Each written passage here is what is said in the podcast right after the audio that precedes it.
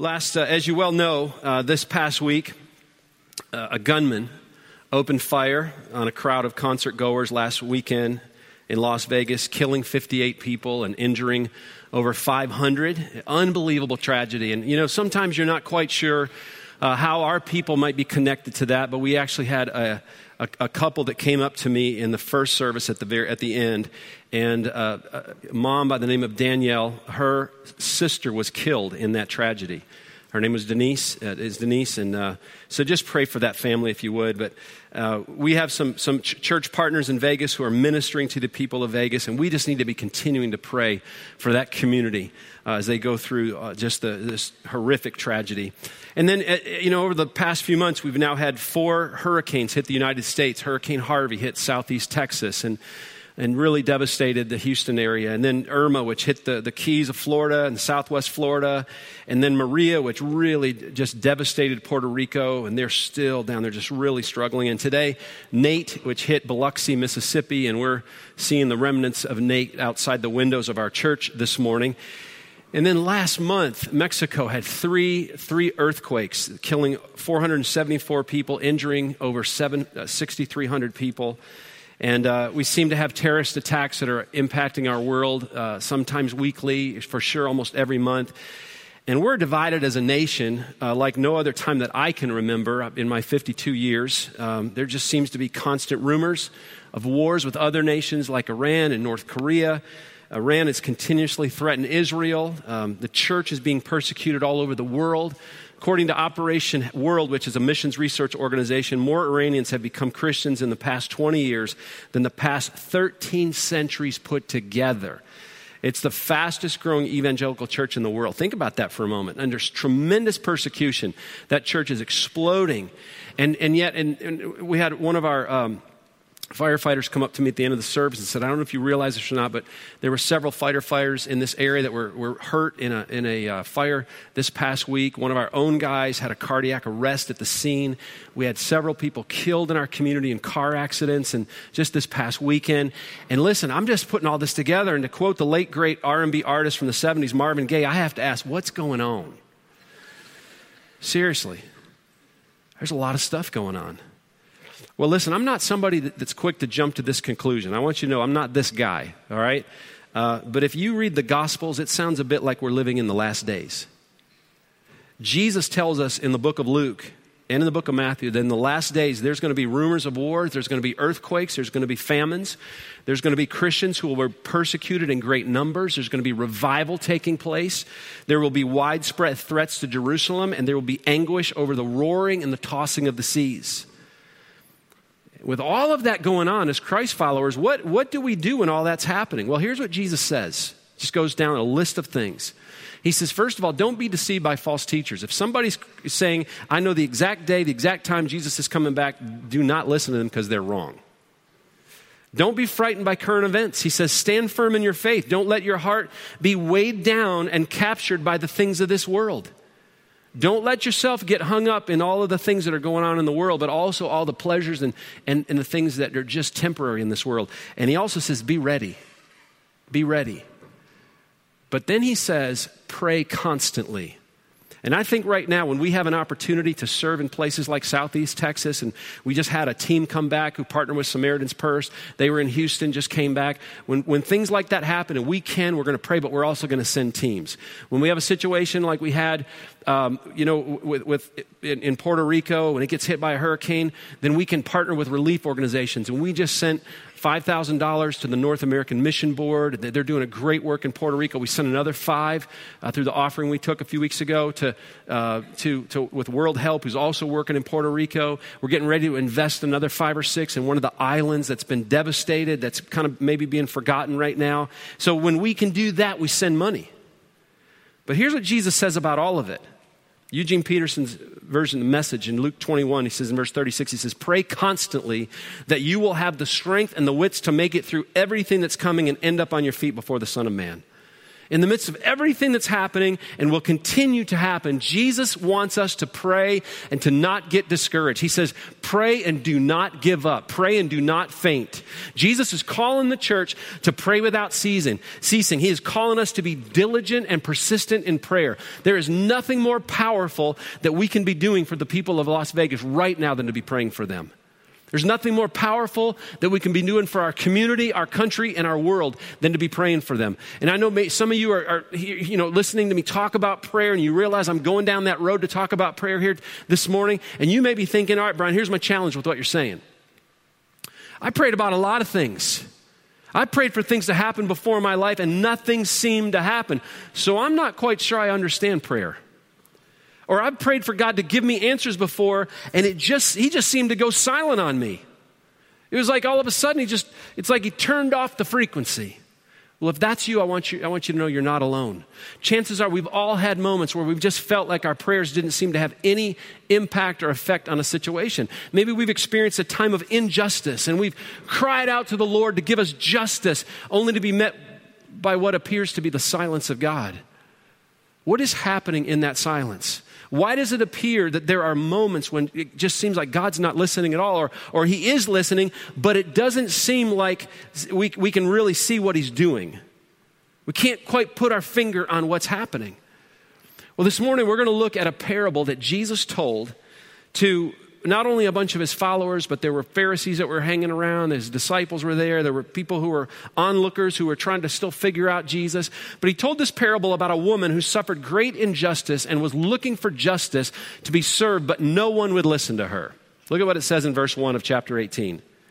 He told them a parable to the effect that, the, uh, that they ought to always pray and not lose heart.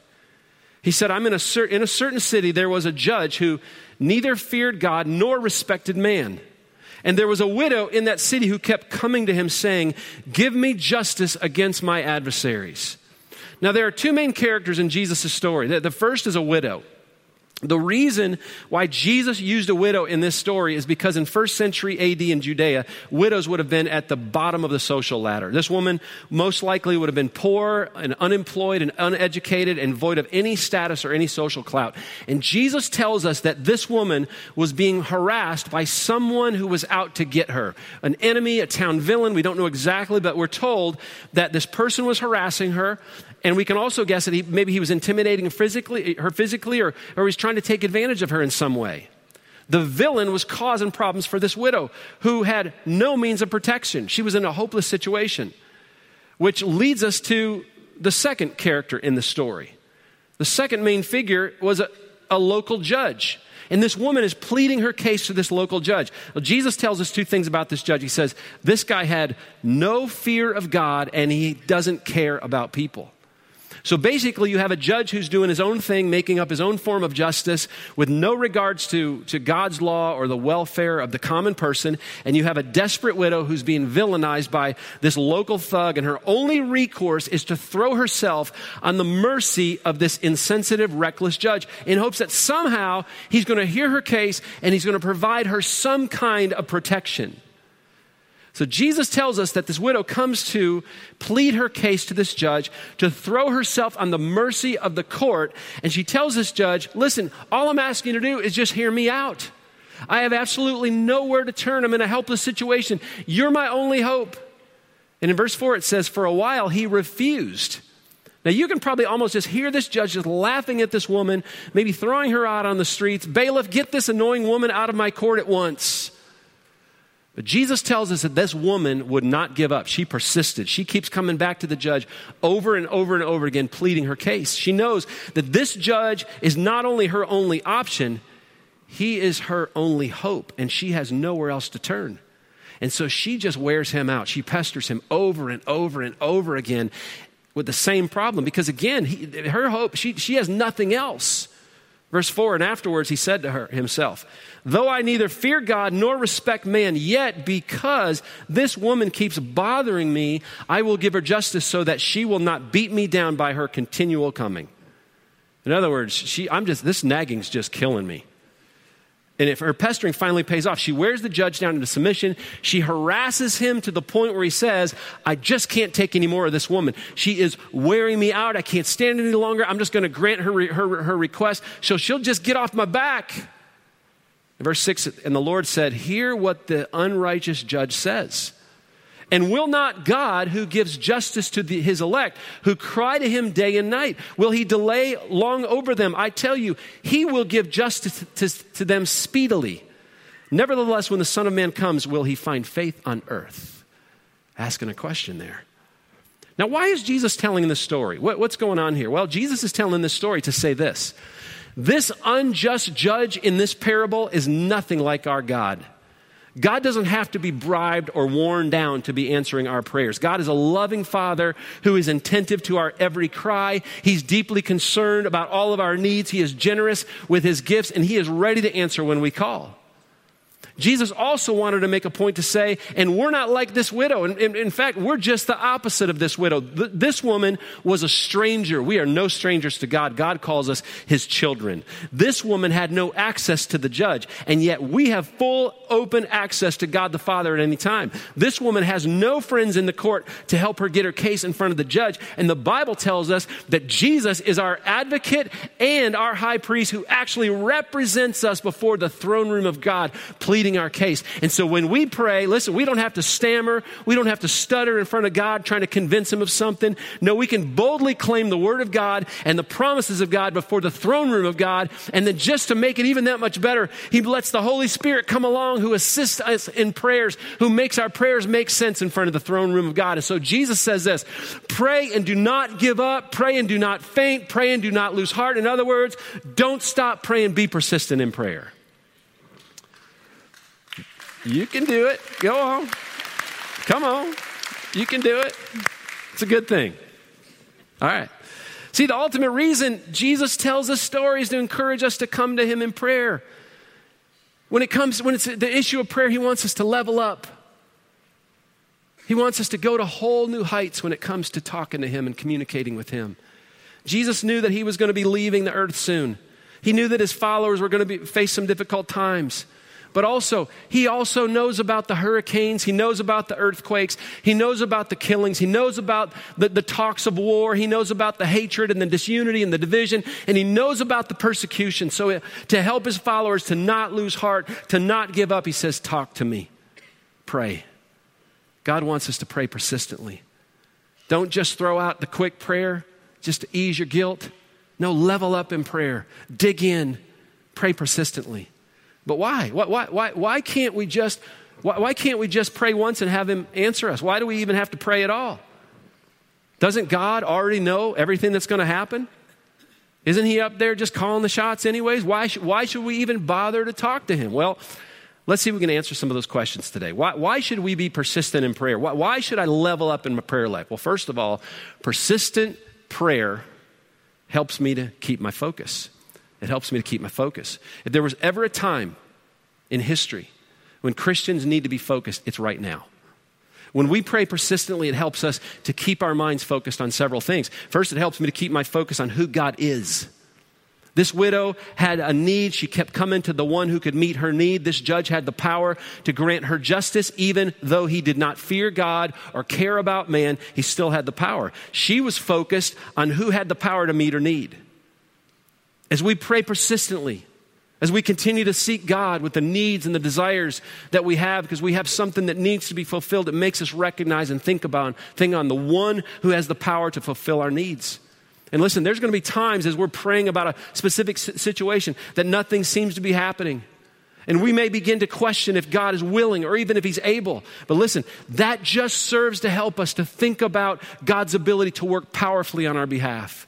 It reminds us that not only are his mighty acts, his, his mighty acts recorded in the Bible, but he has a track record of doing the miraculous in our lives. If he's done it in the past, he's going to do it again.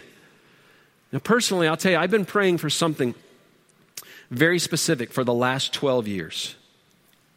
I mean, I, almost every morning I'm praying for this situation. I'm not going to tell you what the issue is. In the world, we call this an unspoken prayer. How many of you ever heard of the, the, the infamous unspoken prayer? all right, in the church. So listen, let me tell you what that's all about. That's the Christian way of saying, real nice, please pray for my request, but I'm not gonna, I'm not going to tell you what it is because it's none of your business. All right, but I need you to pray for me. But I've been praying persistently over this situation for 12 years, and God seems to be silent. And honestly, I don't question God's ability. I know that He's able. But at times, it's, it's been discouraging because I don't know if God's going to answer this prayer the way I'm praying it. Sometimes it's hard to see it happening. But I remind myself of the things that God has done in the past during seasons when He seemed to be silent. And it just helps me to remember who God is and what He's able to do. And it keeps me focused on God who is able to do what seems to be impossible. He is a God who has the power to stop the sun. He's already done that. He is a God who has the power to sustain the universe, and He's doing it right now. He has a power to raise the dead, and He has. He is a God who can cure what seems to be uncurable, and He does those things. Listen, I, I think moments when, when, this church, I think about moments when this church, over our 20 year history, when we have literally run out of money, and I couldn't see where it was going to come from. I didn't see how God was going to answer it. And right at the last minute, He would come through unexpectedly from an unexpected source. There have been times when Amy and I, we have, we have prayed with tears rolling down our faces for our boys. We couldn't see how God was going to answer the things we were praying for. There felt like time that He was being silent, and all of a sudden He just came through. God is powerful, God is able. And during those times that I'm praying and nothing seems to be happening, I am forced to think and focus on the God who, what, who He is and what He's done. Westridge Church, He's able. Ephesians 3:20 says, "Now all glory to God who is able through his mighty power at work within us to accomplish infinitely more than we ask or think. Glory to him in the church and in Christ Jesus through all the generations forever and ever. Amen." Persistent prayer will help you to keep your focus on the God who is able to do infinitely more than we could ever ask or imagine. But it also helps me to focus on who I am. This widow in the story recognized she could not get justice for herself. She was powerless. And in ourselves, we need to know we are powerless. We need to have a real view of who we are. We are powerless in ourselves. However, when we focus on who we are, and not only do we realize the fact that we're powerless, but we also recognize that we are children of God. If you receive Jesus Christ into your life to be your Lord and Savior, you are His child. John chapter 1 verse 12 says, But to all who did receive Him, who believed in His name, He gave the right to become the children of God. And so because you're a child of God, God says, you can approach me with confidence. You can walk into the throne room of grace and you can boldly speak to me like a father. In Hebrews chapter 4 verse 16, it says, Let us then approach God's throne of grace with confidence so we may receive mercy and find grace to help help us in our time of need. Think about that. We can confidently go to God in prayer and seek help in time of need, just like a, ch- a, father would approach a child. Apostle Paul in Romans chapter 8, verse 15 says, For you did not receive the spirit of slavery to fall back into fear, but you received the spirit of adoption as sons, by whom we cry, Abba, Father. The Spirit Himself bears witness with our spirit that we are children of God. The word Abba in the Aramaic literally is translated daddy daddy. I read this story recently about a Roman emperor in his chariot. He was in his chariot as part of a, a processional, he was in a parade. And they were cheering people that lined the streets. And there were legionnaires stationed to, to keep the people back at a safe distance from this Roman emperor. And the, the, the Roman empire's, uh, emperor's family sat on a platform and, and watched him as he went by the, the, the, the parade, the, the, the position where they were. And as the emperor came near, all of a sudden, a young boy jumped from the platform and worked his way through the crowd and, crowd, and he, he tried to dodge a, a legionnaire who, who, who was trying to stop him from getting to the emperor. And the emperor finally, or the, the, the legionnaire, the soldier, finally stopped the young man. He says, You can't go near him. And the boy laughed and said, You know what? He may be your emperor, but he's my father. And he ran into his father's open arms. Listen, we are children of the King of Kings and Lord of Lords who says you can come not only confidently into the throne room of grace and approach me, but you can approach me like a child approaches his daddy. When you need me, you jump into my arms. That's how I'll welcome you.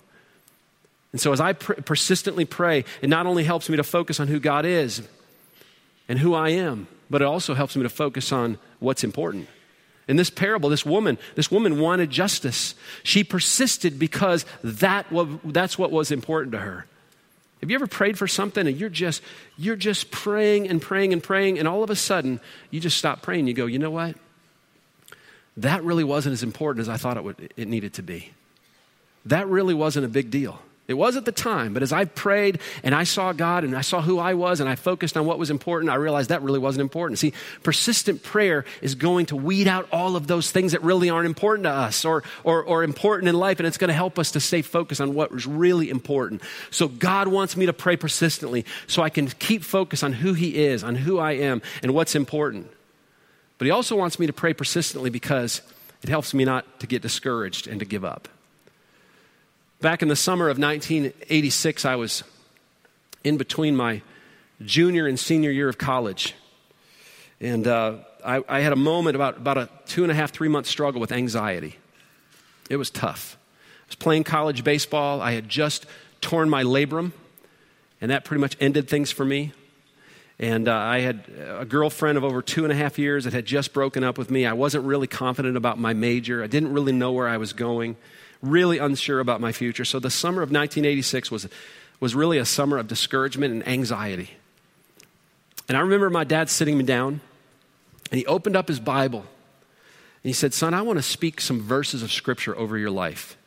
And I'm going to commit to not only pray for you, but I'm going to ask God to give you victory over this anxiety and discouragement. I'm going to ask Him to take you and I, take it away, and I'm not going to stop praying until I see that victory. And he read this verse over, these two verses over me from Philippians chapter 4, verses 16, verses 6 and 7, which says, Do not be anxious about anything, but in every situation, by prayer and petition, with thanksgiving, present your request to God, and the peace of God, which transcends all understanding, will guard your hearts and minds in Christ Jesus. What an incredible antidote for discouragement and even anxiety and stress. I mean, it's, it's just prayer, but it's not just prayer, it's prayer with thanksgiving. In other words, when you're stressed out or anxiety has taken over you, whether it's temporarily or something, or you are ready to give up and you're ready to quit, you tell God what you need and you just thank Him for what He's already done. And you get, your, you get your mind focused on who He is and who you are and what He's done in the past. And as you do that, you begin to realize not only do I serve a God who's able, but I serve a God who in the past has done infinitely more than I could ever ask or imagine. And as you do that, as you do that, and it may not happen overnight, but as you do that, it's like the peace of God, which exceeds anything we could understand, begins to guard your heart and guard your mind through, the Bible says, the power of Jesus. In other words, God begins to flood those feelings and, the, and his emotions and our emotions with that peace. And I remember that summer, it didn't happen for me all at once. But I remember having a dad who would not give up praying for me. My mom joined him. She just prayed for me through that summer, just persisted. And my dad taught me not only how to pray, but to pray with thanksgiving. And he prayed me through that season until vict- I had victory over that anxiety. Some of you are dealing with this today. It's like this cloud of discouragement is over you, or, or you're just feeling anxious inside about your future or about the present or you're stressed out and maybe you're just ready to give up. And Jesus said, This is why I'm telling this parable to you, so that you will pray and not lose heart, so you will pray and not faint, so you will pray and not quit. He says, Come to me with persistent prayer and thanksgiving and allow my peace to just flood over you, to calm the stress in your life, to calm your spirit, to calm your mind. Persistent prayer also not only helps me not to get discouraged and give up, but it also helps me to see God's hand move. The king in this story said, Because this lady will not stop nagging me, will not stop driving me crazy with this request for justice, I'm just going to give it to her so she'll leave me alone.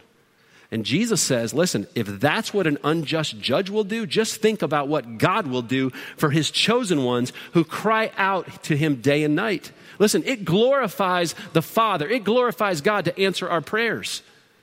And God has chosen prayer to be his method to meet our needs and for us to have intimacy with him. C.H. Spurgeon, the great pastor from England, London, England, said, he once said, God never shuts his storehouses until you shut your mouth. The thing you may need right now in your life may be lacking because you're not praying. Maybe you're in a marital issue right now, and you are just praying for your wife to change. You're praying for your husband to change. All right? But you're not asking God to change you. Maybe you've done everything in your own power to change your spouse. I'm going to change them if it's the last thing, I, but listen, and it's just gotten worse for you, hadn't it?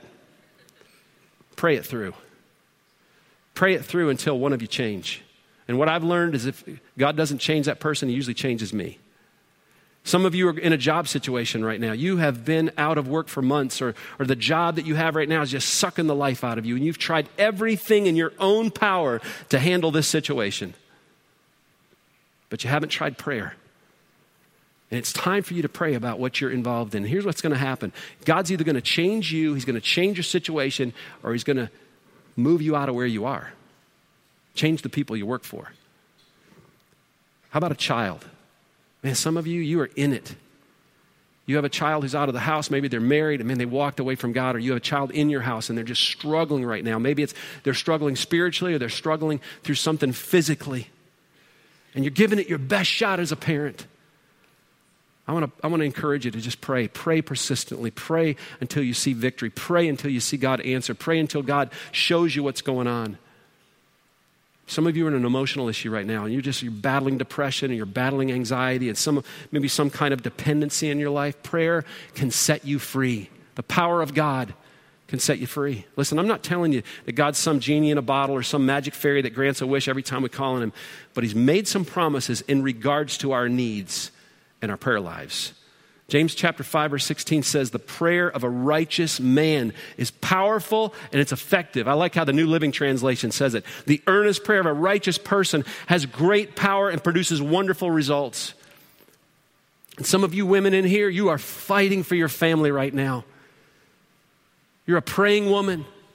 And the Bible says the prayers of a righteous woman has great power and produces re- wonderful results. Don't give up.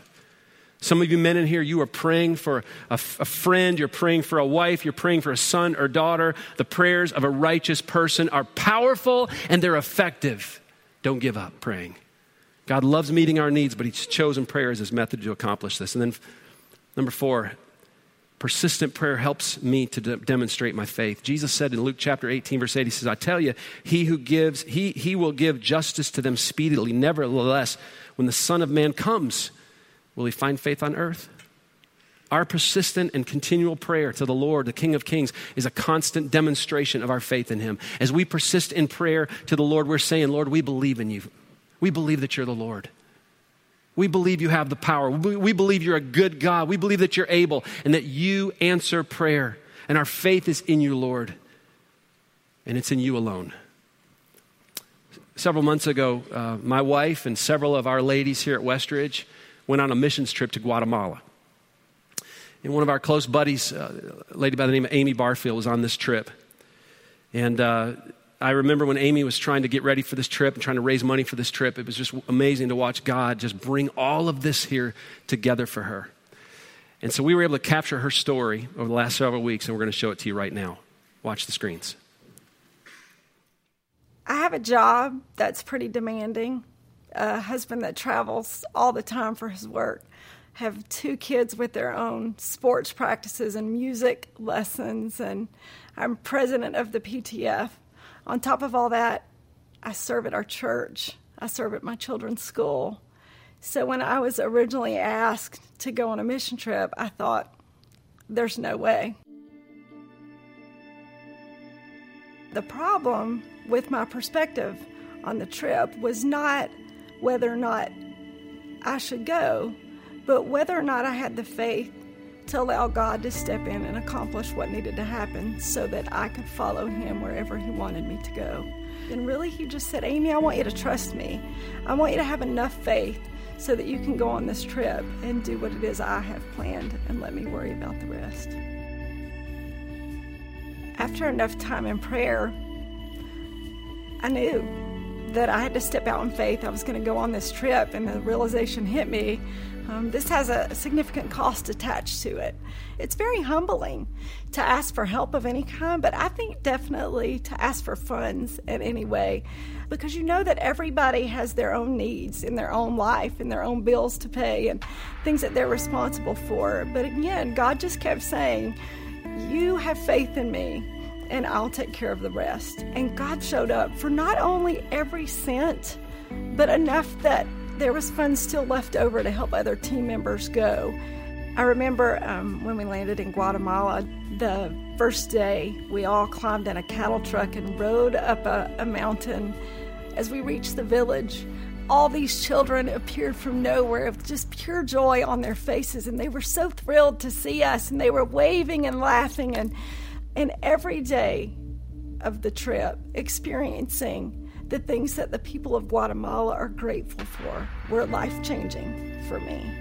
To understand that it's not the things that we think we need, but it truly is the joy of God's people coming together that truly bring us joy. Um, a couple days later, we were putting on a women's event. A small group of us had gone door to door, and a lady appeared. Um, our translator at the time said to her, Could these women pray with you? And she said, Would they come back to the dwelling where I'm staying? And so we hiked for quite a while until we came down a narrow path to what was basically a half concrete cracking structure with a piece of tin sort of propped up against it.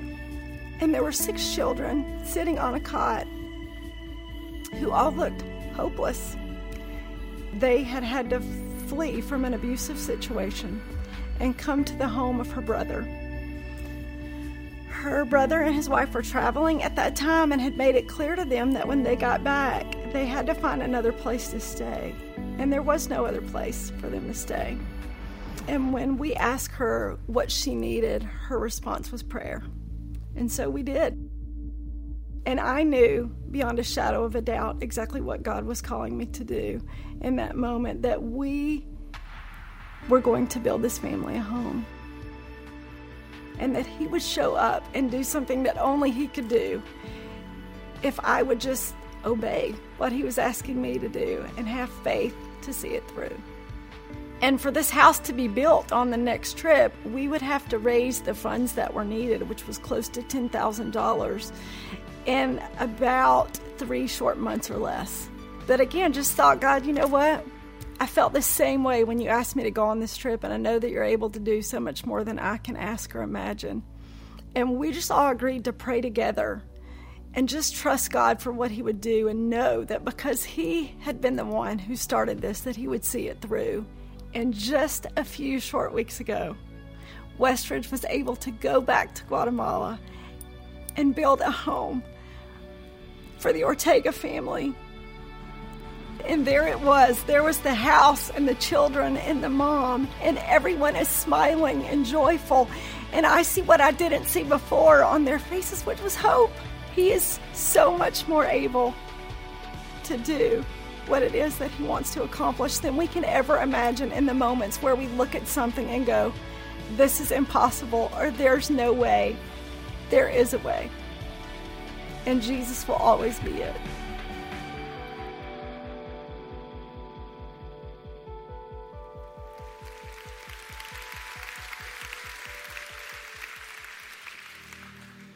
I don't know if you picked up what was all going on in that story, but you got a lady on top of a mountain with six kids who's come out of a, an abusive situation. She's trying to flee from that. And she is praying. I don't know how long she had been praying, but she's praying. Lord, I don't know how you're going to do this. This seems impossible, but I, I don't know where my kids are going to live.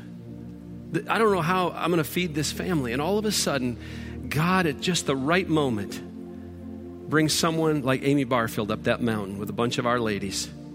And she's been praying, Lord, would you show me why I'm on this trip? Would you show me what I'm supposed to do? And all of a sudden, prayer connects. Prayer runs into faith. This woman who's been praying because God, all it's all, it's all he, she has. And Amy who's trusting God. And God brings them together and God puts it on Amy's heart. She comes back praying, asking God. She seems, she's like, this is impossible. And in about three months, she's able to raise all that money with all of your help. And we get to send a team to go back to build that lady a house. That's how God works. When we can't see how He's going to do it, that's what He does. What an amazing, uh, that's how prayer demonstrates our faith. Listen, there are going to be times when we, we're praying, we're thinking, God, you're not listening. There's going to be times when we think that maybe it's no use to prayer, that God doesn't care. Listen, God cares. God is listening. God is working even when you can't see it. The question is do you have the faith to believe that? Do you, do you believe that He's working enough to keep praying? Westridge Church, if Jesus were to come back today, would he find faith on earth? Would he find faith at Westridge Church? Prayer demonstrates our faith. It says, God, I'm dependent upon you. Every issue, every need, every concern, every question. I need you. I trust you because you're able. And because of that, my life's in your hands. Every, every part of it, holding nothing back. And I'm going to keep praying, and I'm going to keep praying until you show me what it is you're doing. And if the answer is no, I'll trust you. If the answer is not yet, wait. Just know that I'm working in your life. If the answer is yes, all right. Then, Lord, I know why we've been praying. I know what I've been praying, why I've been praying this. But regardless of how He answers, Lord, I trust you. Let's bow our heads for a moment. I'm curious how many of you today you're in a situation right now where maybe God has been silent. Maybe you have been praying, but you're just you're just waiting and you're not quite sure what, what God's doing and you're maybe you're a bit discouraged today, but but you're just praying and you need us to pray with you through this season that you're in right now. And you needed this today. Would you just raise your hand up all over this auditorium? Scores of hands. Father, I pray for every person that just raised their hand right now. You know their needs, you know their concerns, you know their heart. You hear their prayers, you're with them. And Father, would you answer clearly? If it's no, may we praise you because you've kept us from something that may harm us, something that is not best for us. If it's not yet, May we continue to pray. May we continue to just, Lord, may we not lose heart. May we not faint. May we keep praying. And if it's yes, we'll give you all the glory for what you want to do and what you're going to do. Would you be with every, every person that raised their hand and those that didn't? Those at home who are listening today, who are struggling through something right now, who tuned into this today because they needed what God had to say to them today. For those of you who are here and, and maybe you've never put your faith and trust in Jesus Christ alone to be your Savior, I want you to know there's a great chance that you are, you are an answer to a prayer at this moment. What God is doing in your life right now, someone's been praying that that would happen. And if you've never put your faith and trust in Jesus Christ alone to be your Savior, I want you to pray with me. Just say, Lord, at this very moment, in the best way that I know how, I put all of my faith and trust in you alone. I ask you, Lord, to be my Savior. Would you come into my life and save me? I thank you for this gift of salvation that I don't deserve, but I receive it by faith. Thank you for this, this gift of grace. Forgive me of my sins and help me to know what to do next. But today, I want to be a child of God. And so I say yes to this invitation for salvation and new life. And if you just prayed that with me, I want you to get your Get Connected card out, fill it out, take it back to the help center in the atrium, or bring it up here to the front. I'll be up here. We'll have some of our prayer counselors. We'd love to talk with you and help you to take next steps. But Lord, help us to pray and not give up, to pray and not lose heart, to pray and not faint. In the midst of all that's going on all over our world, in the midst of what's happening in our community, in the midst of what's happening in our own homes, may we trust you. You're a God who's able to do immeasurably, infinitely more than we could ever ask or imagine. And we put our trust in you today. In Jesus' name, amen.